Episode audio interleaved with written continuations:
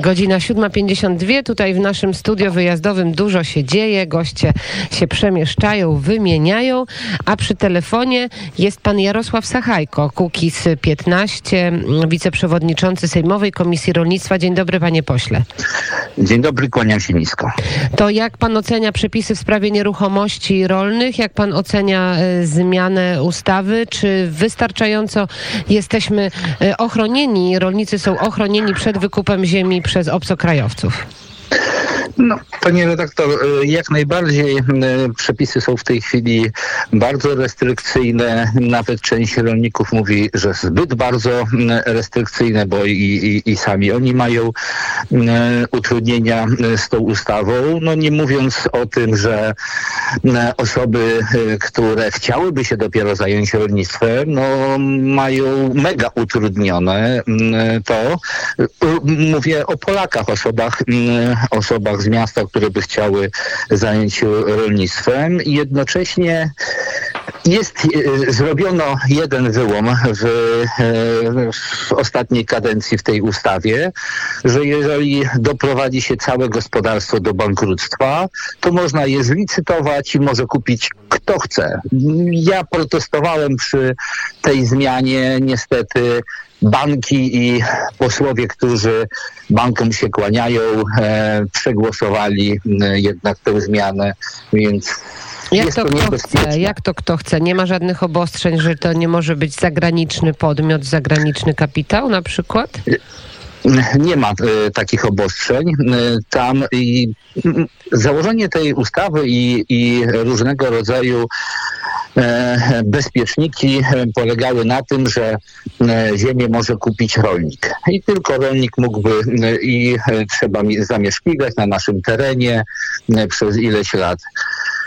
I tak było przez około dwóch lat funkcjonowania tej ustawy. Później banki powiedziały, że one nie będą udzielały kredytów, jeżeli nie będzie można tej ziemi, która należała do rolnika, który jest licytowany przez komornika, sprzedać dowolnej osobie. No i taką zmianę mamy. No, to jest wyłom, którego ja bardzo nie, nie nie, lubię ale taki wyłom zrobiono. Ja słuchałem pani poprzednią e, audycję, poprzedniego rozmówcę i tam takie dwie dziwne rzeczy e, usłyszałem. No, pierwszą e, taką, że że jakoby były wysiewy roślin GMO. No, mam nadzieję, że to było pewne przejęzyczenie albo nieprecyzja w Polsce nie wolno e, siać roślin GMO i od tego są e, instytucje, niestety bardzo słabo e, finansowane, tak samo jak i ODR-y. Jest e, e, e wiele danych, które mówią o tym, że z ODR-ów odchodzą osoby, które są pasjonatami rolnictwa właśnie do tego prywatnego doradztwa ze względu właśnie na zbyt małe mm, środki przeznaczane na, na rolnictwo. Notabene ten ostatni budżet, y, który został tam wczoraj rano uzgodniony, na rolnictwo o połowę mniej środków przeznacza i polscy rolnicy nie będą mieli wyrównanych dopłat, tak jak to było obiecane już wiele, wiele, wiele lat. E, niestety tutaj e, rolnictwo w Unii Europejskiej jest, jest A czy panie pośle, ale panie, panie pośle, czy wiemy już jakie pieniądze z tego budżetu, który otrzymaliśmy wczoraj, będą, będzie przeznaczone na, e, na rolnictwo? Jaka to będzie transza? Znaczy ogólnie cały budżet jest mniejszy, bo w poprzedniej edycji to było 15 miliardów euro, teraz będzie to 7,5 a Polska ma dostać około 8% e, mniej na rolnictwo. No, no więc ogólnie tak naprawdę tu słyszymy, e, że wszyscy mają e, wielki sukces, ale ja jednak widzę pewną porażkę, bo jeżeli te bogate państwa, no w ogóle zasada Unii Europejskiej jest, jest dobrym pomysłem, czyli bogate państwa dzielą się z biedniejszymi państwami tą nadwyżką, którą one wypracowują z różnych względów. One tę nadwyżkę mają, bo i historycznych, ale również tych, że wiele polskich przedsiębiorstw zostało wykupionych i później zamkniętych po to, żeby nie robić konkurencji. No chociażby no, nie mamy, jesteśmy przy rolnictwie, zniszczono Ursus, nie, nie mamy żadnego polskiego samochodu w ogóle, mm, czy to dostawczego. Tak, teraz... tak, analizujemy to, jeździmy i widzimy, ale ja jeszcze wrócę do tego GMO, bo przecież obrót nasionami w Polsce jest dozwolony, więc de facto no, wysiać no, nie może. Proszę Panią, no y, absurdów w rolnictwie jest dużo. Ja tylko skończę jednym zdaniem poprzedni mhm. temat. Chodzi o to, że te bogate państwa nie dzielą się na uczciwych zasadach, znowu sobie wynegocjowały mm, ulgę w tych pieniądzach, które powinny do tego mm, wspólnego budżetu mm, dać.